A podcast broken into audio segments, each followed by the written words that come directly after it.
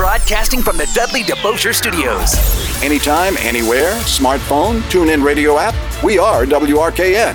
1061 Nash Icon, Picayune, New Orleans.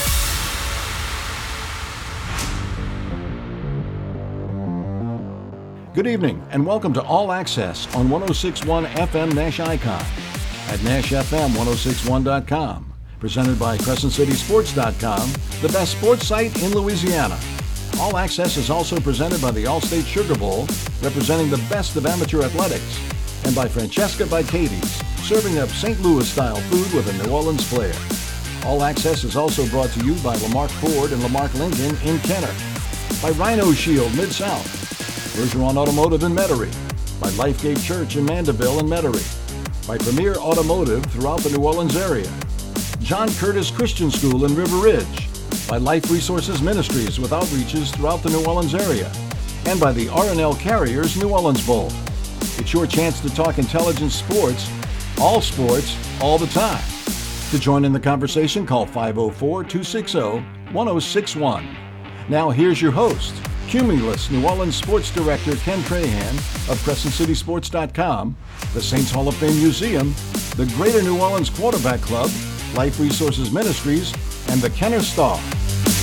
And a pleasant good evening and welcome to another edition of All Access, the Friday night edition here on Nash Icon 1061 FM.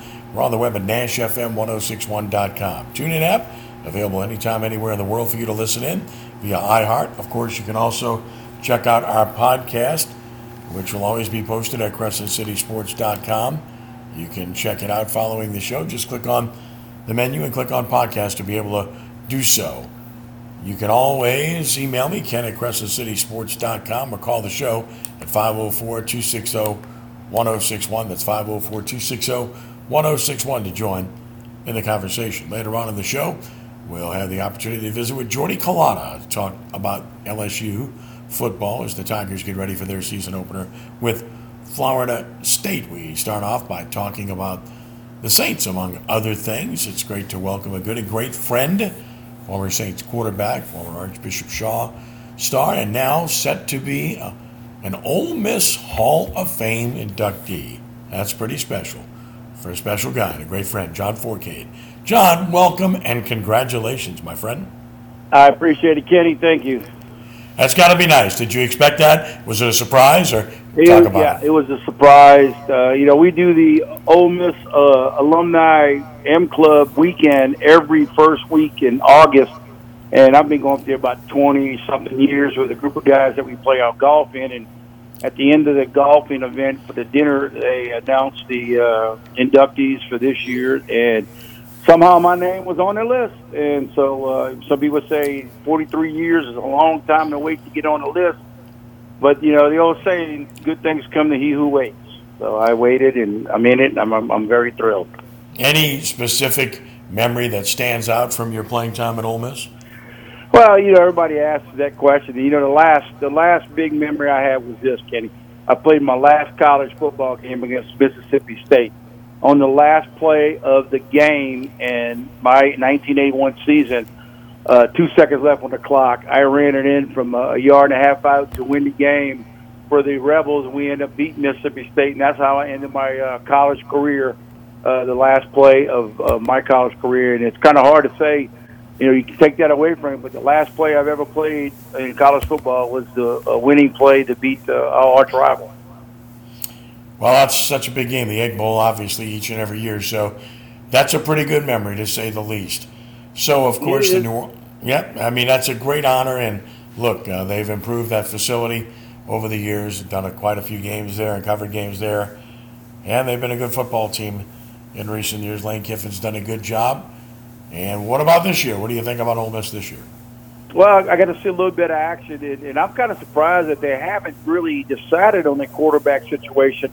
After the spring, I, I was told it was dark, and I'm saying, wait a second, uh, wait a second. The kid from Oklahoma State didn't transfer here for not, you know, not knowing that he's not going to come in and be, you know, a chance to make the uh, the starting job. And I think when the season begins, it's going to be the kid from Oklahoma State. There's no reason to sit here and tell me he's not transferred from being a three-year starter uh, transfer portal, comes to Ole Miss, and he's going to sit the bench. Why would anybody do that? So I think he's going to be the starter. Uh, I like what I'm seeing defensively uh, with the new defense coordinator who came over from Alabama. Uh, they won this, this this this fall spring day practice they had, I guess, this fall, which was last week, last uh, Saturday. I'm impressed with them. Uh, they got a great running back.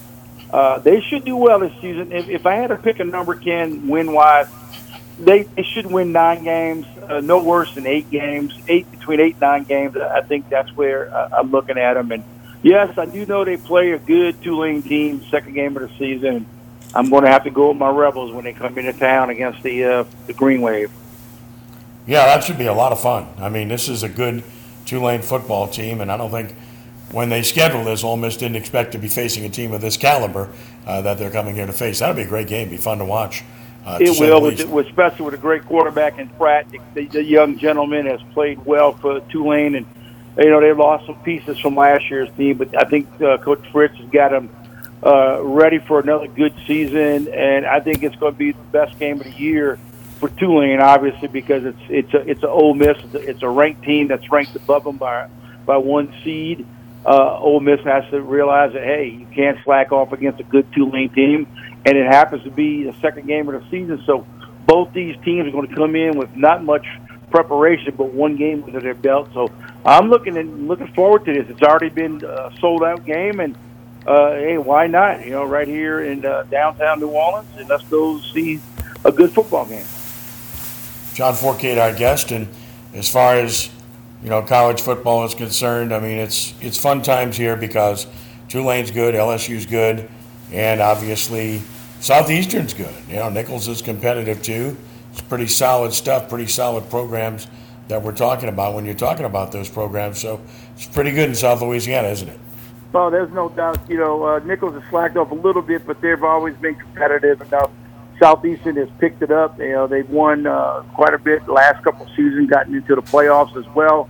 Uh, you know, Tulane has put it put it to everybody the last couple of seasons, and LSU's LSU. LSU could be in the in the line right now for a possibility of playing for the SEC championship and maybe get one of them four spots until it uh, becomes a 12 team race. But uh, you know, Coach Kelly did a great job in the two years that he, he's there. Uh, you know, year and, and this year will be a second year. Uh, and then, you know, when you call it pro football, you got to do all the same. So there's good football played down in, in the southern part of Louisiana. Where LSU is concerned, a lot of people feel like they're actually the favorite in the Western Division. Alabama, a slight favorite, but LSU's better at quarterback. You know, offensive line probably better. Uh, running back, wide receiver similar. All about defense there, but uh, Brian Kelly was a good hire by LSU, wasn't he? Oh, there's no doubt. When people saying, you know, oh, who, who's this guy? He couldn't win at Notre Dame. Well, let me tell you, that. Put any coach out there and see if they can win at Notre Dame. And I'm not talking about winning national championships. I'm talking about winning games. He's won some games. He's got them to one national championship, and he got beat by a very good Alabama team. But he's been in a in the running for you know 10 win seasons and 11 win seasons. He's done a fantastic job there. You know, he don't get the players like the like the SEC does now. He can compete because he does get the players that uh, all the SEC schools do, and he's going to bring his team here, and he's going to bring them week in and week out. He's going to get the players.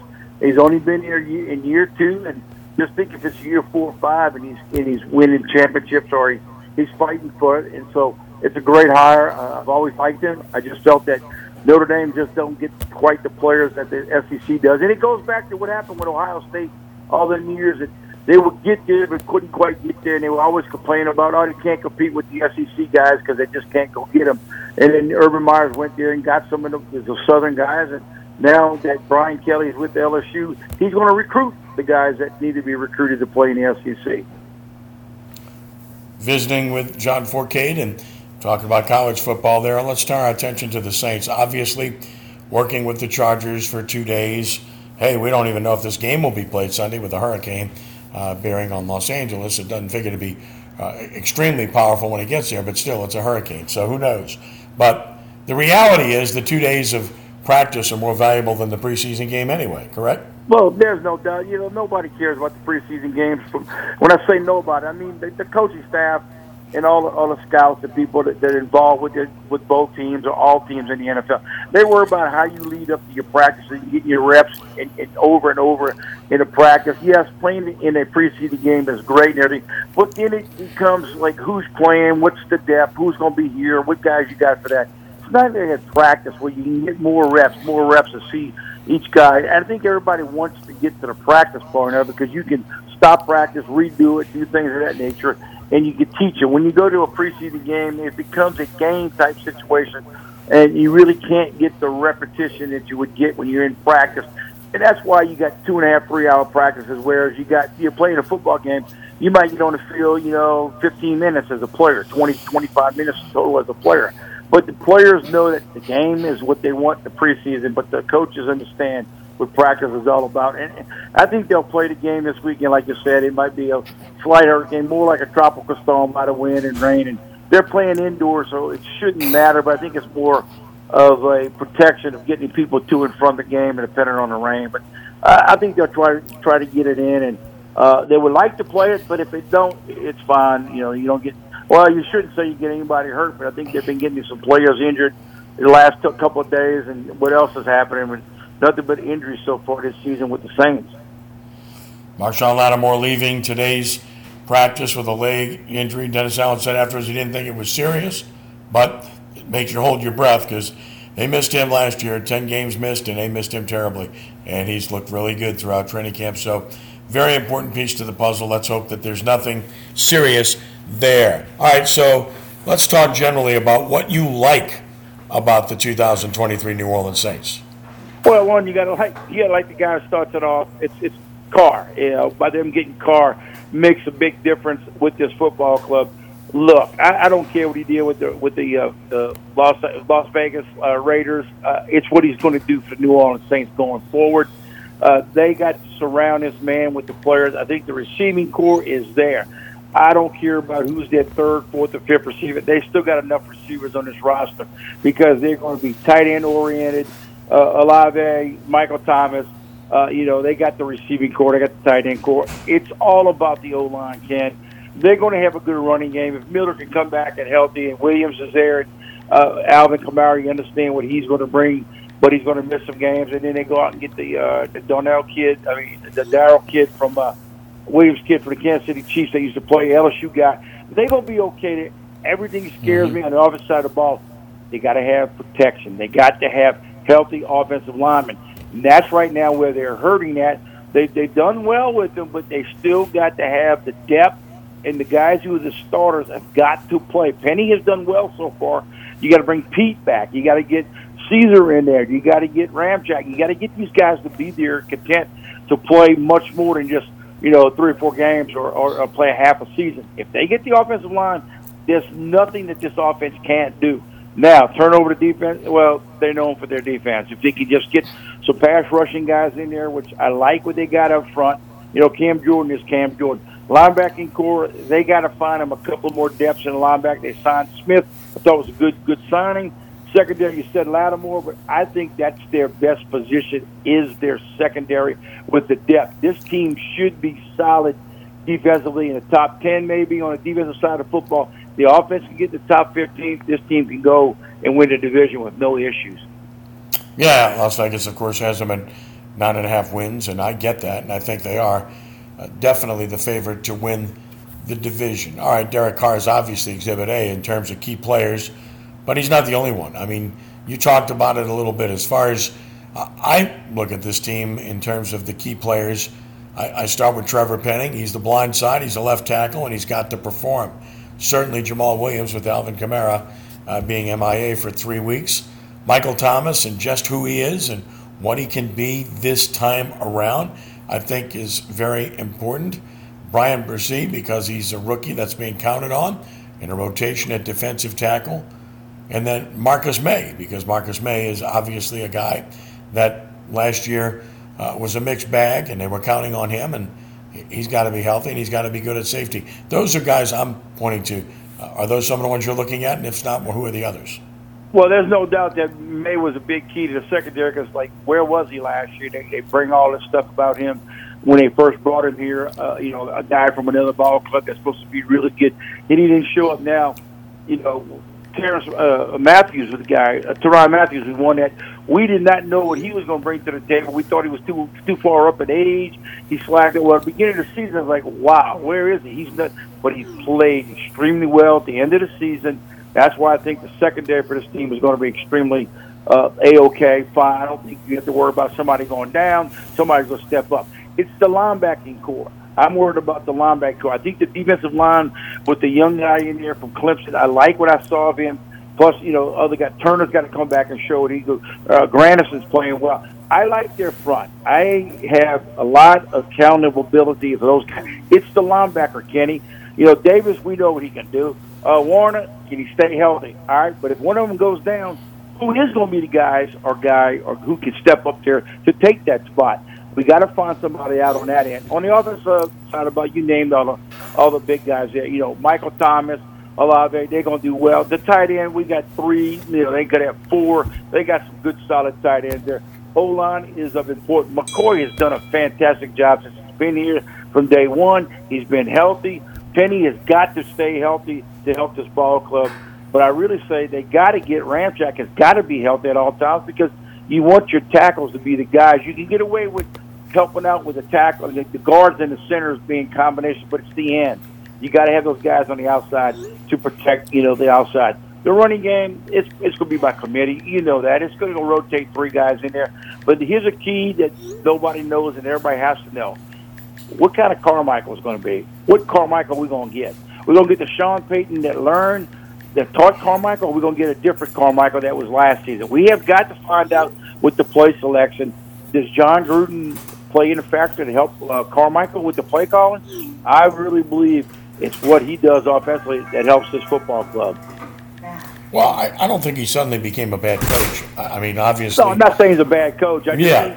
his play calling, because Sean wasn't here to help him. The mm-hmm. last year was yes. just him, nobody's helping him. This right. year he's got to have the ability to just, just don't be just make a call. Let let them do it, but feel comfortable in your call and understanding. I don't know if Gruden's going to be in his ear or, or help him throughout this little motion, and he backs away. I'm just really trying to see what Karma. I think he can do the job because he learned 16 years with uh, Sean Payton. He should have something to bring to the table. Now, granted, he didn't have the quarterback play he had last year. He's got a much better quarterback than he had last season. I've got to believe that in year two, Carmichael's more comfortable. I got to believe Allen's more comfortable because the further he gets removed from Sean Payton, the better it is. And that's not to knock Payton. It's just that you have to be your own person. You have to have your players. You've got to have your coaches. And he's changed coaches, and he's got some people that are more his now, and they've changed some players, and they're more his now. Uh, you got to have your own identity, and uh, to try to get out of that shadow of, of Coach Payton, the further down the road you get, the better off he's going to be. But he's got to produce this year. He has to. Well, there's no doubt. I think the best thing that you just hit the nail on the head. He got away. You know, it happens in years go by he got away from Sean Payton. People now know it's DA. They don't talk about Sean Payton no more. He's off in, in Denver doing his thing. DA has to come in here and he, he, he changed up his roster. He changed up his coaching staff. It was him doing all this. He didn't take anybody that was left over from Sean. He went and got these players. He went and got his quarterback. He basically brought in Gruden to help out a little bit. That's fine and dandy. He brought some new uh, coaching staff that's got some experience throughout the league that people know of that can handle some things. I think it helps him in a, in a situation that he don't have to do both sides of the football. He kind of had his hands a little bit involved on the offensive side, not from a standpoint calling plays, but maybe wanting to do this and we're going to win by defense. Well, his defense didn't play that great last year. It had its moments, but this defense is capable of carrying this football club. That's why I said if it's in the top 10, then you don't have to worry much about the offense because the defense is going to show up. Defense last year didn't show up, I think, because DA wasn't quite there involved and had some issues maybe going with who's calling the plays, this, that, and the other. Mm-hmm. It's all his team right now, both player wise and coaching wise. Yeah, I think that's it. It's all about the fact that they've got their guys in place. He's got a more comfortable situation, and he's got the support of his ownership and and general manager. But they've got to win, and they're in a division right. where they're, they're in a division where they have to win because those teams aren't there yet. I mean, the Falcons are doing it right. They've got some good offensive players. You know, the Panthers, I think, are doing it right, but they've got a rookie quarterback. And for that matter, the Falcons have a second-year quarterback. So, look, I think they're in a good place. I don't think Tampa Bay is going to be much of a factor. So, they're in the right division. For that matter, they're in the right conference because in the NFC, who's really good? Philadelphia, San Francisco. I'd put them in that category of being very good teams. But even San Francisco is playing a, a second year quarterback who played well last year, but he was a rookie. Who knows? Beyond that, well, who's, who's, really good? I'm saying here, here's the thing that people you know have to look at. They play 17 games. I believe nine games that they play are with quarterbacks who like who are they? I mean, you know, I mean nothing against these guys, but they're not Derek Carr. You know, they're not Hurts. They're not you know uh, Mahomes. They're just what? Who are they? And they should be able to walk through this division because of what they have on this team compared to what the other teams have. They should not lose a division game and win their division and win the South and be representing the, the uh, playoff team with the New Orleans Saints. And then look at some of the other teams, like you said. It's either Philadelphia and maybe San Francisco. People talk about Seattle. Nah, I'm not sold on Seattle. I'm not sold on the Giants. Um, you know, Green Bay, you don't know what they have there. Chicago, you don't have there. Minnesota, you don't have there. And Detroit. So it's probably, in my eyes, Philadelphia, San Francisco, and I'm going to say the New Orleans Saints. That's why I said that. I, I think that those two teams are clearly better than the others, and I don't think anybody else is really uh, that. I mean, the Lions are a fashionable pick. Yeah, they're solid, they're good, but they haven't proven it yet. The Vikings, know, had the good record last year, but it was kind of a lie and their defense wasn't that good. The Giants, you know, improved. Dallas is Dallas, right? They've got players. They're good, but they're not great. Green Bay, I mean, you got Jordan Love at quarterback now. I'm just looking across the board, and, you know, Seattle's pretty solid. But again, who in that bunch scares you? I mean, I, that, correct. The answer to me is nobody. No, when you play week in and week out, you line up your 11 on offense against 11 on defense the opposing team I don't think anybody scares them. You flip it over. I don't think anybody scares the Saints. Their 11 defense versus anybody's 11 offense. So look at you know Mitch. I mean, max those up and like player for player. I, I, the Saints can hang with everybody. Um, you know, Philadelphia's Philadelphia, but I'm still not sold on Hurts yet. He's only been there two years, and and he's only did well last season. Didn't didn't you know, didn't quite get over the hump and win the Super Bowl. But you know they don't really scare. They got a good team, but when they got the teams they won last year, they were bad football teams that they beat and got all them sacks. I don't think you'll see that with the New Orleans Saints. Are all the way around. San Francisco, you got a, a kid who's Mr. Irrelevant as your quarterback. Yeah, he went seven and one, but that's great. Spawn and Andy, who might be injured this year, they got a quarterback that gave up three draft picks from, who might not even be on their ball club. Seattle, you got Geno Smith, but is he going to be the Geno Smith from last season, or is he going to go back to being the ten years of no no Geno Smith whatsoever? So basically, you know, Cousins what are you going to get with Cousins? Like you said, you have no idea. So nobody really scares the Saints. They'll line up with anybody. Now, there are some good teams. Philadelphia is a good team. Dallas is a good team, but they got their issues. And in Seattle, and you got the 49ers. That's the only four clubs you can kind of pick ahead of the Saints. But I still like the Saints as probably the third best team in the NFC, with the chance possibly could be in, you know, moved up depending on how they get through their division. And I don't see them, Kenny, losing in the division. They shouldn't. Not to a, a Bryce Young, not to a Mayfield, and not to a, a Ridder. Come on. There's no way the Saints should lose, you know, six games in the division. Yeah, I don't think you can sweep the division. That's too difficult. But right. I do think that they will do well in the division. And then when you look at the schedule, all the really good teams in the NFL, they don't play the 49ers. They don't play you know, the Eagles. They don't play the Chiefs. They don't play the Bengals. They don't play the Ravens. They don't play the Steelers. They don't play the, the Chargers. They do play Jacksonville. You know, I mean, I'm just looking at the real Buffalo. They don't play Buffalo. Looking mm-hmm. at the really good teams in the league, I think the schedule is favorable. No, there's no doubt the schedule. But people say, well, "What do you pick?" And you know what? I, like I, when I talk to, to Gus and a few other guys on the show, we do I said, guys, I, I know we all sitting here picking, you know, nine wins, ten. I said, I want to see him after the first few games, and then I can tell you how the Saints are going to play. If they're three and one after four weeks, you got no issue. They're four and oh, no, you definitely got no. Issue. If they're two and two or one and three, something's wrong. Something happened. I don't know why, what went, but I don't see them being. I see them three and one after four weeks or four and zero. I can see that being their record after the first four games. Trying to pick what they're going to project to, to how many wins they get nine and a half. I think the Saints could easily go over nine and a half. They'd have to really screw up and, be a nine-win, eight-win season. I think they can get ten wins, possibly eleven. You know, I'm just I'm just thinking because of who they play, and they got an easy schedule.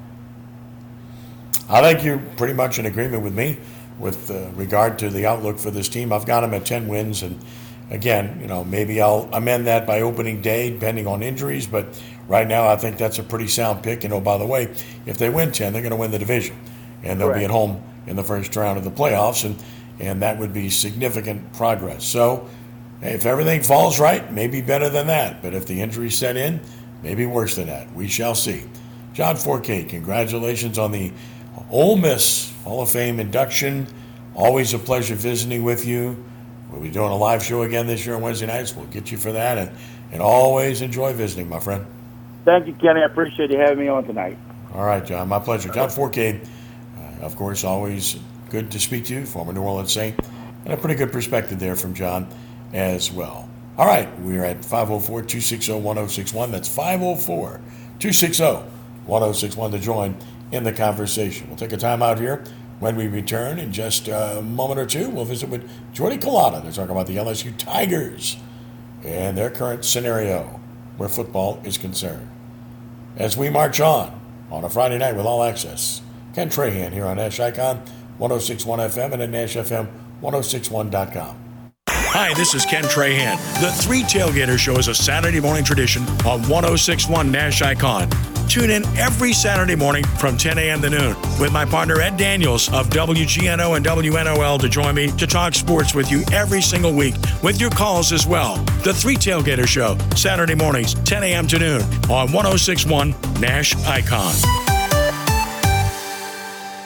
Cumulus New Orleans has an immediate opening for a digital sales manager. To apply, simply go to cumulusmedia.com, click on Work Here, and then fill out the needed information and career opportunities. This is a highly compensated and exciting opportunity to build and coach your own digital sales team with the support of a great group of radio stations. Simply go to cumulusmedia.com and apply today. Cumulus Media is an equal opportunity employer.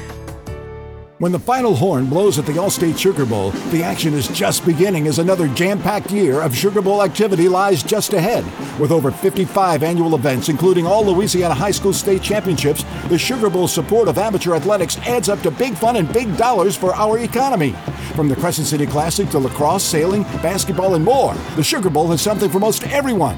For more on the great things the Sugar Bowl is doing, log on to allstatesugarbowl.org. Sponsored by Allstate, Taco Bell, and Dr. Pepper. If this were a Reese's TV ad, you'd be staring at a Reese's peanut butter cup. And sure, my voice is peanut buttery smooth, but still, you need to see the peanut butter cups, right? No? I can really just say Reese's and you'll go get some? okay. Reese's. Reese's. Reese's. Really working, actually. Reese's. Reese's. This, I'm on to something. Reese's. Reese's. Reese's. What's holding you back from learning the language you've always wanted to know? Too hard. Takes too long. Not with Babbel. Babbel's lessons take just 15 minutes a day. 15 minutes isn't long. Nope. And they're fun. So you don't realize you're learning a language, but you are. In 3 weeks you're able to start having conversations. And Babbel's lessons are built around real life. And with Babbel, it isn't hard. It's, it's perfect. perfect. Now try Babbel free. Just go to babbel.com. That's B A B B E L.com. Hey, it's Cassie Young, radio personality, wife, and mother of two. Did you know that less than 10% of Americans get enough fiber from diet alone? I know with my hectic schedule, I probably fall into that category. Thankfully, there are Metamucil fiber gummies. Metamucil fiber gummies are a delicious and easy way to increase your daily fiber intake. That's because they contain 5 grams of a prebiotic plant based fiber blend. In other words, the same amount of fiber in two cups of uncooked broccoli you can get in just three tasty gummies. Try Metamucil fiber gummies today, the easy way to get more daily fiber. I'm getting vaccinated with Prevnar 20. So am I, because I'm at risk for pneumococcal pneumonia. If you're 19 or older with chronic conditions like asthma, diabetes, COPD, or heart disease, or are 65 or older, you are at increased risk for pneumococcal pneumonia. Ask your doctor or pharmacist about Prevnar 20, pneumococcal 20 valent conjugate vaccine. It can help protect you against pneumococcal pneumonia in just one dose. Even if you've already been vaccinated with other pneumonia vaccines, Prevnar 20 may help provide added protection. Prevnar 20 is approved for adults to help prevent infections from 20 strains of the bacteria that cause pneumococcal pneumonia. Continued approval may depend on a supportive study. Don't get Prevnar 20 if you've had a severe allergic reaction to the vaccine or its ingredients. Adults with weakened immune systems may have a lower response to the vaccine. Side effects include pain and swelling at the injection site, fatigue, headache, muscle, and joint pain. For full prescribing information, please call 1 855 213 2138 or visit Prevnar20.com. This report is sponsored by Mothers Against Drunk Driving. For victims of drunk and drug driving, our grief is unique. But you are not alone. You always have a place at MAD. Call our 24 hour victim helpline at 877 MAD HELP or visit mad.org. Big slowing we're seeing on eastbound I 10 after Canal Street before Orleans. Left lane is blocked and traffic is crawling from the Claiborne flyover. Again, left lane blocked on I 10 east at Canal Street due to this crash. Also, crawling traffic on the Crescent City connection between Whitney and O'Keefe. 55 northbound between Manchac and uh, Frontage Road. We have an accident, and 55 northbound LaPlace to Hammond is 78 minutes. Michael Higgins, New Orleans Funeral and Cremation Service Traffic Center. Now's the time. What's on your mind? We'd love to get your take by calling Ken Trahan of CrescentCitySports.com and All Access on 1061 Nash Icon and at NashFM1061.com. Call 504 260 1061.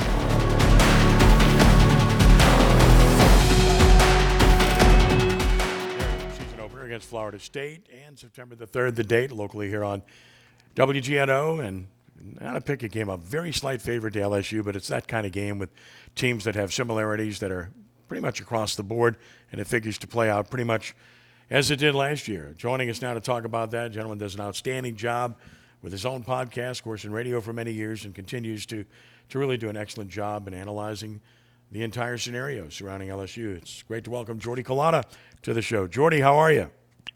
Kenny, great to be with you, man. Thanks for having me. Well, listen, it's a pleasure. So, look, the anticipation's high. The, the rankings, I think, are legitimate.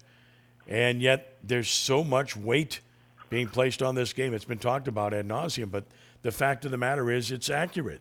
This game is that important for both of these teams in their quest to be in, in a playoff system down the road.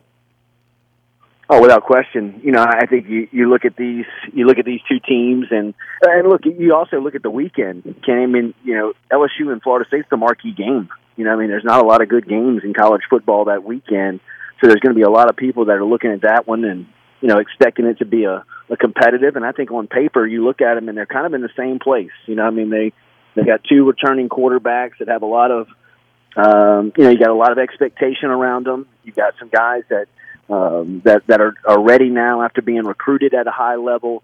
Um, obviously, Mike Norvell was able to kind of stamp his his his his time in, in in Tallahassee last year with the season that he had, and you know both come in with that high expectations this season. I think LSU's got a great mile marker to look back on last year to say, look, you know, it's not going to make or break the season. I mean, LSU still played for an SEC title even though they lost the game, but it's just a great opportunity.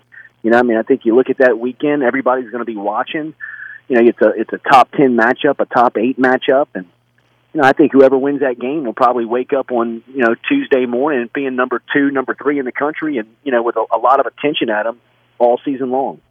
We saw it to a degree in last year's game, but these quarterbacks are very similar, aren't they? Yeah, they, they really are. You know, I mean, when you, when, when you look at them, they, they're very comfortable running. You know, and and you know maybe Jayden Daniels for for the majority of last season was probably more comfortable running first.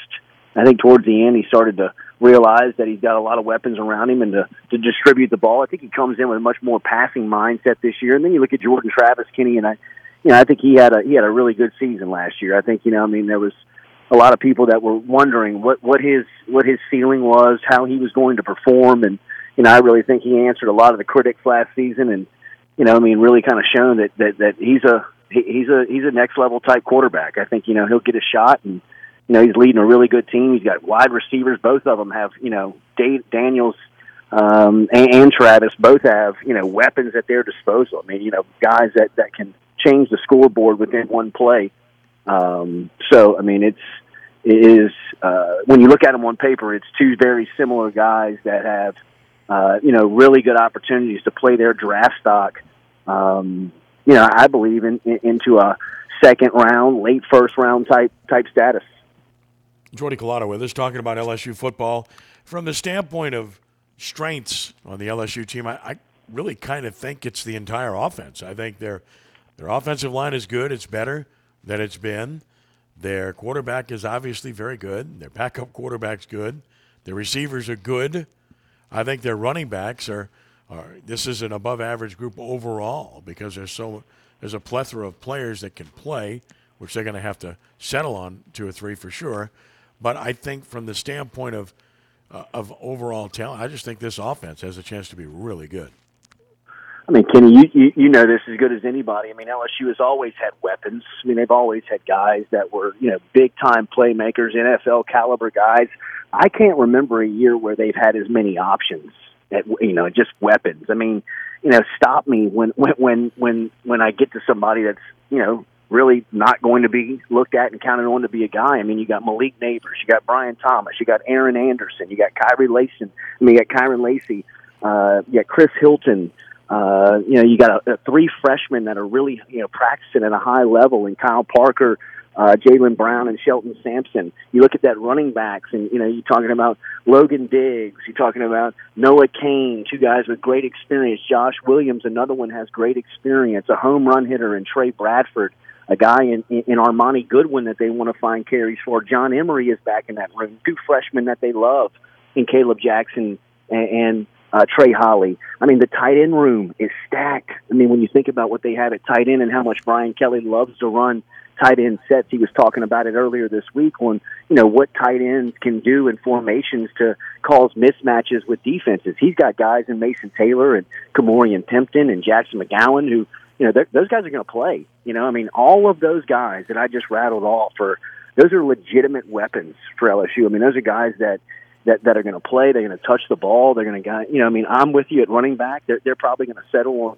on two. And if I had to say today, I, I would say it's you know a combination of Logan Diggs, Noah Cain uh, as the veterans, and you know at, at Tre Bradford and, and Armoni Goodwin is somebody that they would look at to maybe be home run hitters. They really love Bradford. He's had a great camp, so you know he's just another weapon to throw into the mix.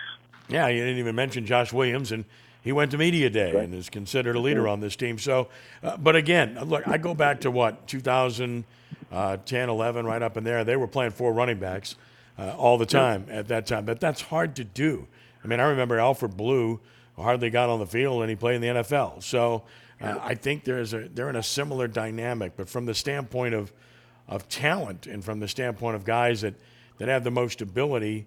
Uh, I would say it's probably Diggs and Emery, but Emery's been obviously a problem overall. Guys that can pretty much do everything you want them to do. They have the size, they have the, the ability to catch the ball, and they have the speed as well. Uh, but again, I just don't know if you can count on Emery. No, I'm with you. Look, I think you know they they want to count on Emery. I mean, really, they they want him to to, to grab the opportunity and you know, I mean, he had, he had a good off season to get himself back in, but when you look at the options that they have, and you look at this, you know, just the the, the amount of players that they have in in, in that position, um, you know, I mean, you got to take care of your business both on the field and off of it to get trusted to, to perform on Saturdays. So, um, you know, there's a lot of guys that that that done it the right way. So, you know, I mean, I think they they they've got any way they want to slice it, they've got a healthy combination of the throw at defenses, and I, I'm I'd love to see Emery be a, a part of the mix, and I think at some point in the season he will be. Visiting with Jordy Culotta, if we have any concern about this team, to me, I'd point to the defensive side of the ball and specifically to cornerback. Not that they don't have guys that can play, but they're counting on a whole bunch of transfers there. You know, obviously they haven't played here or played together, and that's such an important position. So, what have you seen? What do you feel about their cornerback position?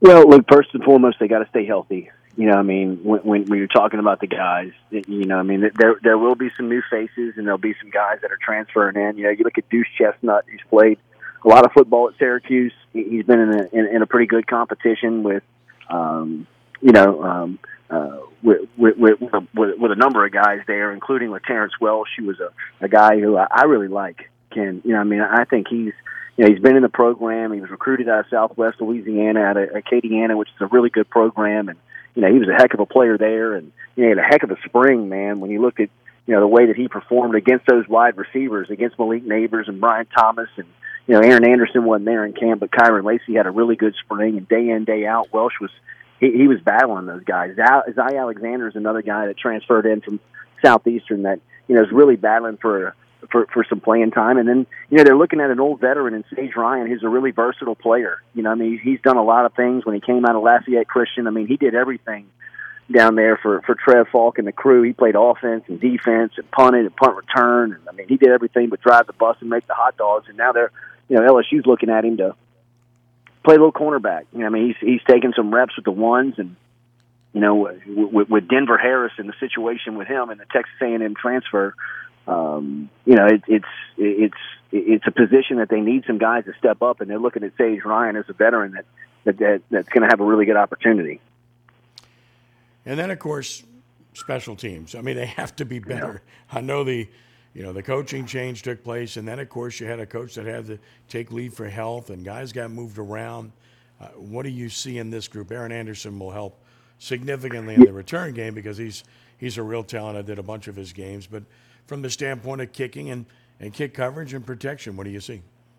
Yeah, look, I, I, there's a there's a big emphasis on it. You know, I mean, Brian Kelly has opened up the media and allowed uh, you know the media in, and you can see. I mean, he spends 30, 30 minutes on on special teams, and it really is kind of a uh, a full staff approach. I mean, even with the the staff in place intact before Jimmy Lindsey went down with the health scare, um, you know, I mean, they, they were they were going at this thing full steam, and you know, there, there's a heavy emphasis on personnel and making sure everybody's you know, knowing where they're supposed to be on the teams and, you know, making sure everybody's prepared and mental errors. And there was a lot of breakdowns last season on just, you know, mentally, just not being prepared. And there's a, uh, you know, you can tell there's a overemphasis uh, of making sure that they get that from the specialist standpoint. You really feel good about Jay Bramblett. You know, I mean, he, he's had a, he had a really good season last year and he comes back and, you know, the addition of Aaron Anderson, I think is going to be, is going to be clutch. You know, I mean, he, he's a guy that now gives you a, a legitimate game changer at, at, at punt return, something that LSU's had for a long time and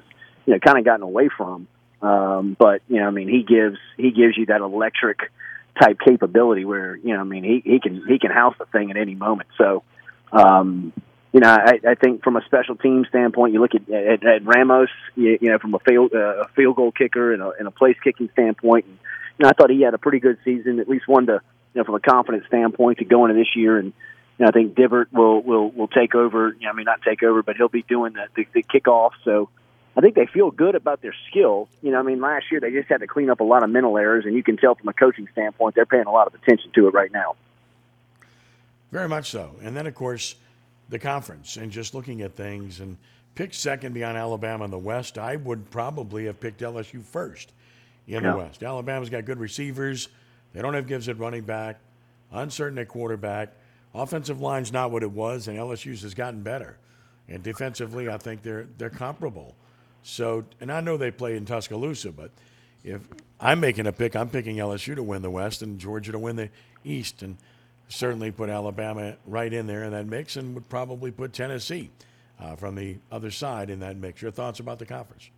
No, I agree with you totally. I mean, I, I give the nod to LSU when you look at the West just because of the quarterback debate. I mean, Alabama is a couple of weeks out from the season starting, and then they've got no idea who they're going to put under center. You know, I mean, they, they've they, they that's not a that's not a that's not a safe position for a top five team, and they may figure it out. But I'm with you. You know, I mean, if you're looking at this thing a couple of you know a couple of months out, I, I give I give the, the the favorite to LSU just because of you know I mean they're they're stable quarterback. They're they're comparable on defense. And you know Ken one thing that they they've not been you know competitive in for a long time was was the sideline was the coach was the preparation. And I think you know now you kind of look at that and it's it, it, it's it's almost a wash you know when you look at Kelly and Saban. I mean I I thought that from the coaching standpoint last year you know Kelly really kind of got him at the end. I mean Saban you could see was you know, he was jumping around calling timeout on that two point conversion, and I think he was probably going through his head. This isn't the same old LSU. You know, I mean, these guys are they're prepared. They they know what they want to do. They're decisive.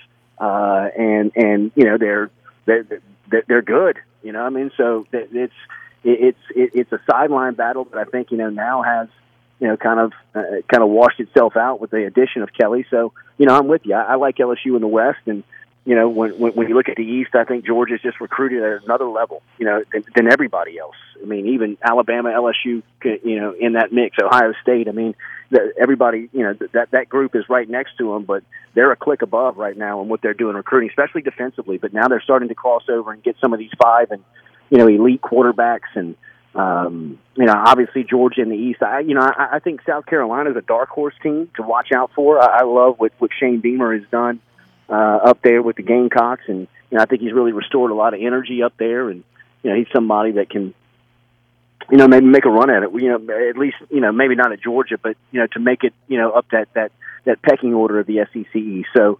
I look at the conference as, as it's it, it's it's pretty wide open. You know, I mean, you look at the quarterback. I think obviously Jake Daniels is a guy that everybody looks at.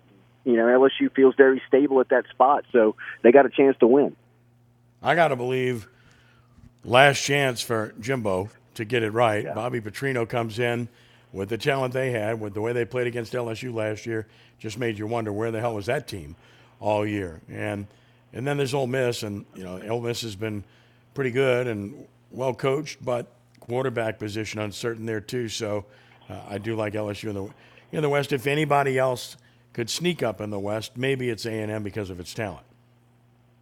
Yeah, you know, I mean, I love them defensively. I mean, I think that you know when you look at their defensive line, I mean, they have they got dudes, man. I mean, they got guys that are are pros, um, and then the quarterback position. I just I, I'm I, I want to see what happens with the sideline. I want to see what happens with Jimbo and Petrino. You know, I mean, I, I got to almost see it to believe it.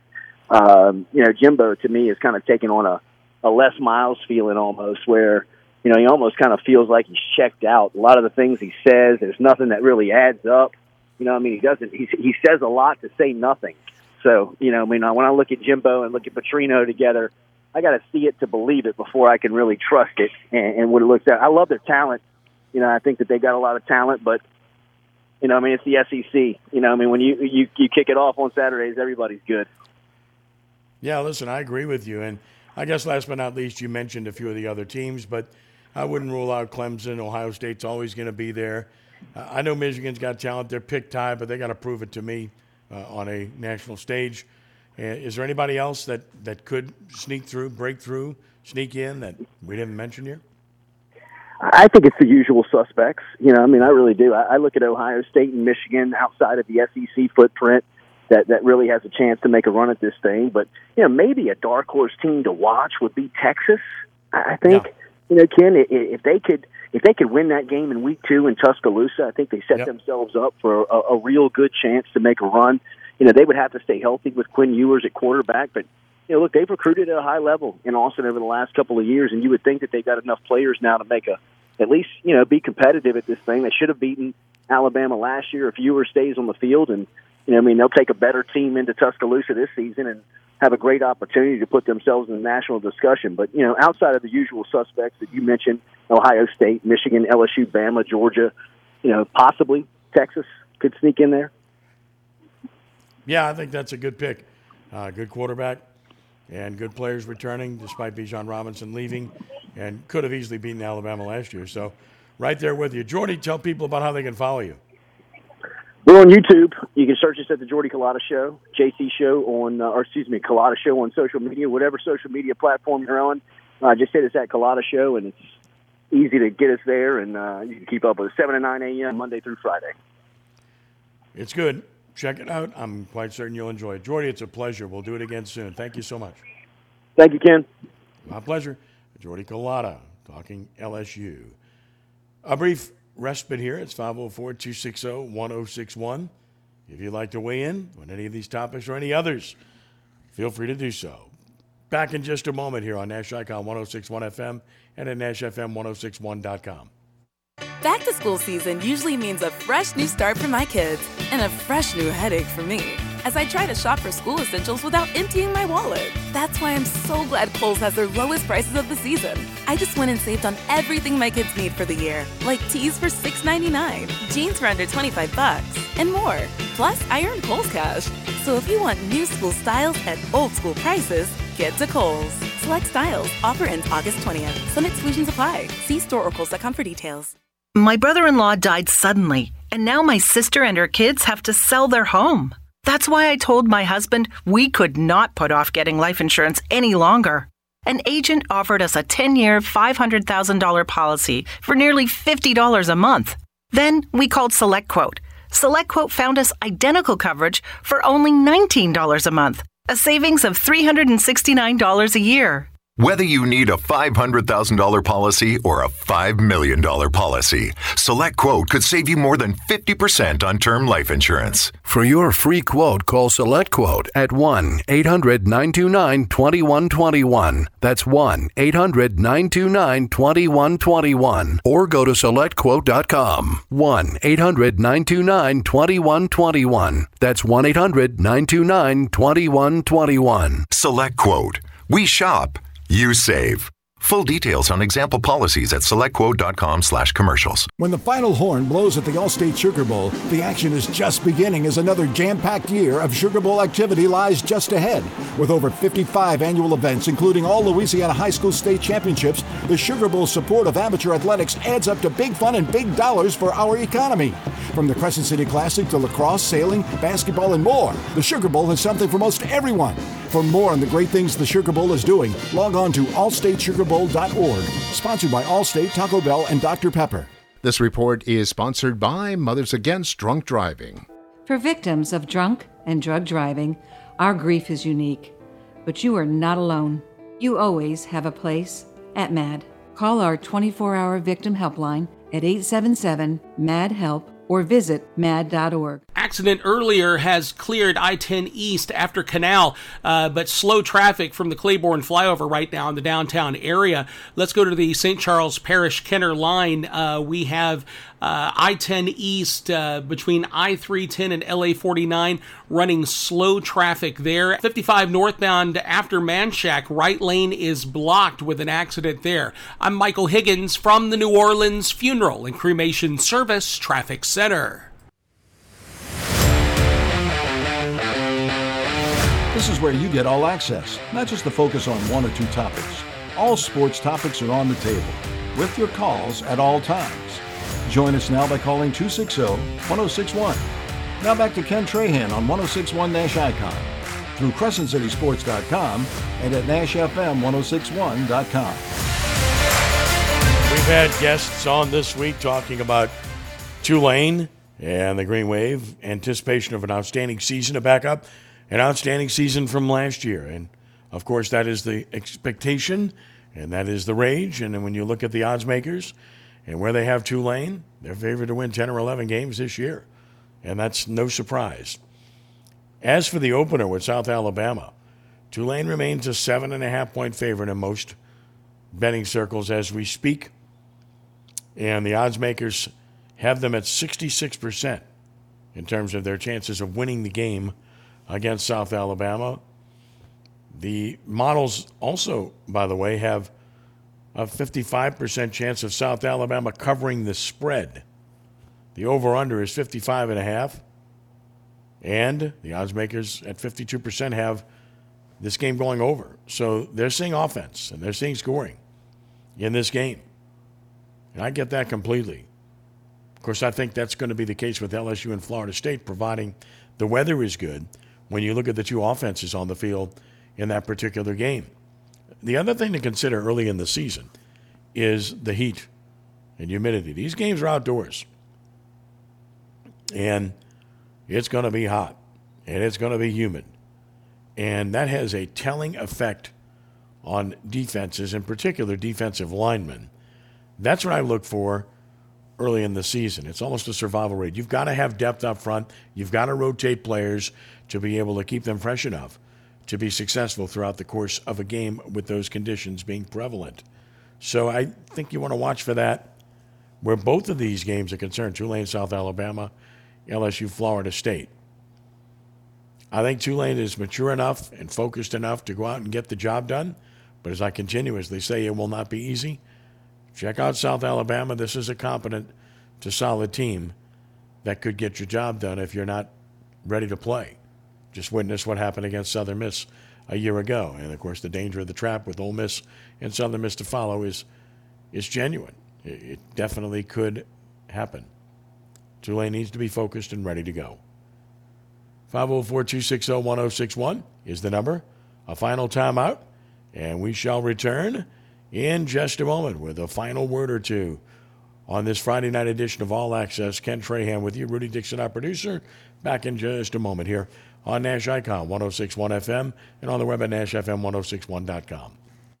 Cumulus New Orleans has an immediate opening for a digital sales manager. To apply, simply go to cumulusmedia.com, click on Work Here, and then fill out the needed information and career opportunities. This is a highly compensated and exciting opportunity to build and coach your own digital sales team with the support of a great group of radio stations. Simply go to cumulusmedia.com and apply today. Cumulus Media is an equal opportunity employer.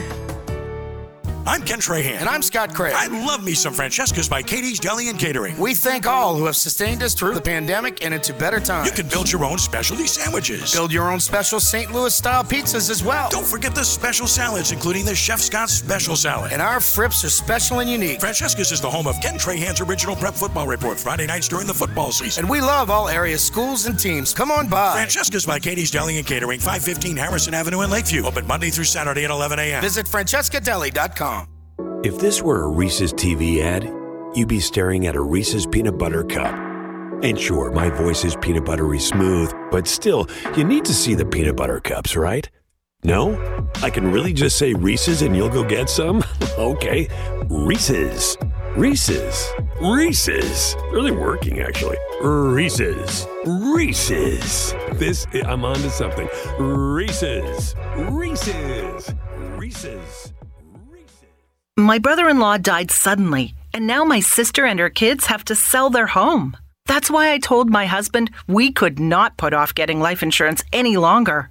An agent offered us a 10 year, $500,000 policy for nearly $50 a month. Then we called SelectQuote. SelectQuote found us identical coverage for only $19 a month, a savings of $369 a year. Whether you need a $500,000 policy or a $5 million policy, Select Quote could save you more than 50% on term life insurance. For your free quote, call Select Quote at 1 800 929 2121. That's 1 800 929 2121. Or go to selectquote.com. 1 800 929 2121. That's 1 800 929 2121. Select Quote. We shop, you save. Full details on example policies at selectquote.com slash commercials. If you're injured in a car crash, never settle for less than you deserve from the insurance company. And don't settle for just any law firm. Demand Dudley DeBosier. It's always our goal to get you the maximum compensation you deserve. And with our no fee guarantee, you pay us nothing. No fees, no costs, or expenses unless we get you money. Call now and we'll review your case for free. That's the Dudley DeBosier difference. Call 504 444 4444. That's 504 444 4444. Chad Dudley, New Orleans. LA 221359. Discover credit cards automatically double all the cash back you earn at the end of your first year, which means. Wait, wait, wait, hold up. Question for the audio engineer. Go ahead. Did I read that right? Discover automatically doubles all your cash back? Yeah, that's what the script says. So if I get a Discover card right now, I can earn twice the cash back. Apparently. Wait! Unlimited first year cash back match. Only from Discover. See terms and learn more at discover.com slash match. Did you know that driving under the influence of marijuana is illegal? Driving high will get you a DUI. And if you're wondering if law enforcement can tell you're driving high, well, everyone else can. Friends, I can tell you drove high. parents, I can tell when you drive high. relatives. I can tell. You drove here high, didn't you? So what makes you think law enforcement can't? I can tell. If you feel different, you drive different. Drive high, get a DUI. Paid for by NHTSA. Always welcoming intelligent points of view, whether we agree or disagree. Let's have meaningful, constructive dialogue on All Access with Ken Trahan on 1061 FM Nash Icon, at NashFM1061.com, and through CrescentCitySports.com. Give us a call, 504 260 1061. as we close it out tonight, Jadeveon Clowney is signed with the Ravens, so Clowney becomes a Raven, giving them experience, and it's a deal that could rise up to $6 million, and Ravens figure to be a contender this year with Lamar Jackson back in the fold and happy now. Want to thank Jordy Culotta for joining us. Want to thank John Fourcade for joining us. Thanks to Rudy Dixon, our producer. Back tomorrow morning, 10 a.m. until noon with Ed Daniels for the Three Tailgaters Show. Until then, Ken Trahan saying thanks for joining us. Be a good sport and